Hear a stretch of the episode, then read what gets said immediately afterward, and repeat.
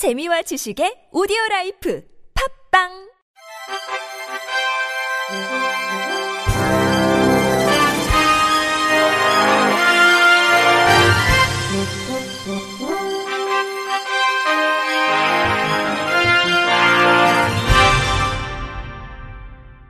청취자 여러분 안녕하십니까? 8월 10일 월요일 KBIC 뉴스입니다.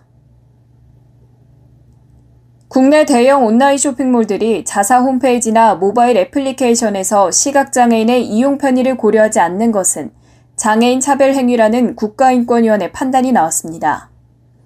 인권위는 쿠팡 11번가, 옥션 등 국내 대형 온라인 쇼핑몰 14곳에 시각장애인의 접근성 보장을 위해 국가표준 한국형 웹 콘텐츠 접근성 지침과 모바일 앱 콘텐츠 접근성 지침을 준수하도록 지난달 권고했다고 밝혔습니다. 인권위가 한국 웹 접근성 평가센터에 의뢰해 국가표준 웹 콘텐츠 접근성 지침으로 각 쇼핑몰 사이트를 평가한 결과 쿠팡은 100점 만점에 32점, 옥션은 42.6점, 11번가 46.4점, 쥐마켓 52.8점 등 모두 매우 미흡 평가를 받았습니다. 한국 웹 접근성 평가센터는 상품 구매를 판단하기 위한 핵심 정보인 상품 주의사항과 안전정보, 제품 특 장점 등이 대부분 쇼핑몰 사이트에서 대체 텍스트 없이 이미지 정보로만 제공돼 시각장애인들의 쇼핑이 불가능하다고 지적했습니다. 인권위는 웹과 모바일 앱 사용은 정보 접근권으로서 장애인의 적극적인 사회활동 보장에 필요 불가결한 부분이라며 피진정인들의 웹사이트와 모바일 앱은 국가 표준 접근성 지침을 준수하지 않고 정당한 사유 없이 장애인을 정보 접근에서 제한 배제한 것으로 장애인 차별 행위라고 판단했습니다.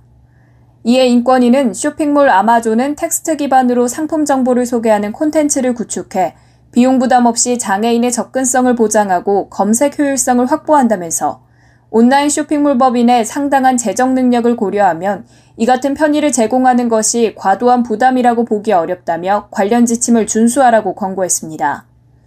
아울러 인권위는 장애인에게 이용 편의 수단을 제공해야 하는 전자정보 범위를 기존 웹사이트뿐만 아니라 모바일 앱까지 확대하도록 장애인 차별금지법 시행령을 개정하라는 권고도 내놨습니다. 서울시가 만 65세 이상 중증 장애인들에게 활동 지원 서비스를 계속 제공하라는 국가인권위원회 권고 내용을 받아들였습니다. 인권위는 지난 2월 나이 제한으로 활동 지원 서비스가 중단될 위기에 처한 고령 중증 장애인에게 서비스를 계속 제공하라는 내용의 긴급 조치를 권고했고 서울시가 이를 수용했다며 환영의 뜻을 밝혔습니다. 서울시는 이에 따라 올해 긴급 예산을 편성해 만 65세 이상 중증 장애인을 지원하고 내년에는 사회보장위원회와 협의해 사업을 연장할 수 있도록 하겠다고 인권위에 답했습니다. 같은 권고를 받은 대구시는 긴급 돌봄 사업 등으로 일부 지원하고 민간 자원 연계 방안을 모색하겠다고 답했고 경기도는 관련 법령 개정이 필요하다는 의견을 냈다고 인권위는 설명했습니다.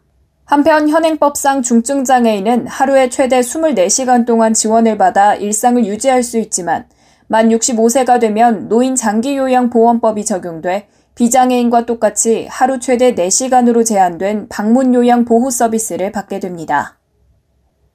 서울시와 서울시설공단은 이용자의 불편을 해소하기 위해 장애인 콜택시 180세대를 추가로 투입해 620대로 증차하면서 이용자의 대기 시간이 평균 55분에서 30분으로 단축된다고 밝혔습니다.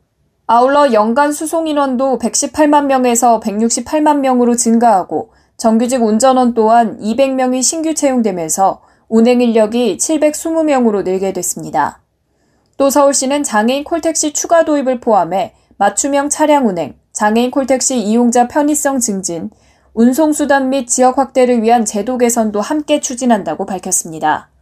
우선 시는 이용 목적과 시간대별 수요에 대응하기 위해 와상형 장애인 콜택시, 장애인 전세버스, 심야 운영 장애인 콜택시 등 맞춤형 차량을 제공합니다. 다음으로 시는 서울시설공단 앱 또는 홈페이지에서 네이버나 카카오톡 아이디를 통해 장애인 콜택시 신규 등록을 간소화하며 필요 서류를 업로드해 즉시 이용할 수 있도록 등록 절차를 개선하고 호출 고객에게도 대기 시간을 안내할 수 있도록 배차 시스템을 개선한다는 방침입니다. 뿐만 아니라 시는 바우처 택시, 임차 택시, 장애인 버스 등에 대한 조례 및 시행 규칙을 개정하는 등 제도 개선도 진행합니다. 시 관계자는 휠체어를 이용하지 않는 장애인을 위해 대체 특별 교통수단인 바우처 택시, 임차 택시 등을 폭넓게 확보해 효율적인 운영을 할 수 있게 됐다며 장애인 전세버스 운영 근거를 마련해 서울 시내 및 인근 지역에만 운행하던 특별 교통수단의 운행 지역도 전국으로 확장했다고 말했습니다. 서울 서대문구는 이달부터 돌봄 SOS 센터 사업을 시범 운영한다고 밝혔습니다. 서대문구 돌봄 SOS 센터는 노인과 장애인, 만 50세 이상 중장년 가운데 돌봄이 필요한 이들에게 돌봄 서비스를 제공하며 동주민센터를 통해 돌봄 서비스를 신청하면 구청 지역돌봄팀 돌봄 매니저가 가정을 방문해 이용자 욕구에 따른 돌봄 계획을 수립하고 서비스 제공기관에 연계합니다. 지원 내용은 일시 재가, 단기 시설 입소, 식사 지원, 정보 상담 서비스 등 4종이며 수급자, 차상위 계층 등 저소득층과 중위소득 85% 이하 주민에겐 연간 156만원 한도 내에서 무료 지원됩니다. 코로나19로 서울형 긴급복지 지원 기준이 완화돼 중위소득 100% 이하 대상자에게도 한시적으로 비용 지원이 이뤄지며 이 범위에 들지 않는 주민은 자부담으로 돌봄 서비스를 이용할 수 있습니다. 군은 이를 위해 25개 돌봄 서비스 제공기관과 업무 협약을 체결했으며 이들 기관은 기존 돌봄 서비스의 사각지대에 일시적이고 긴급한 돌봄이 필요한 주민에게 맞춤형 서비스를 제공하게 됩니다.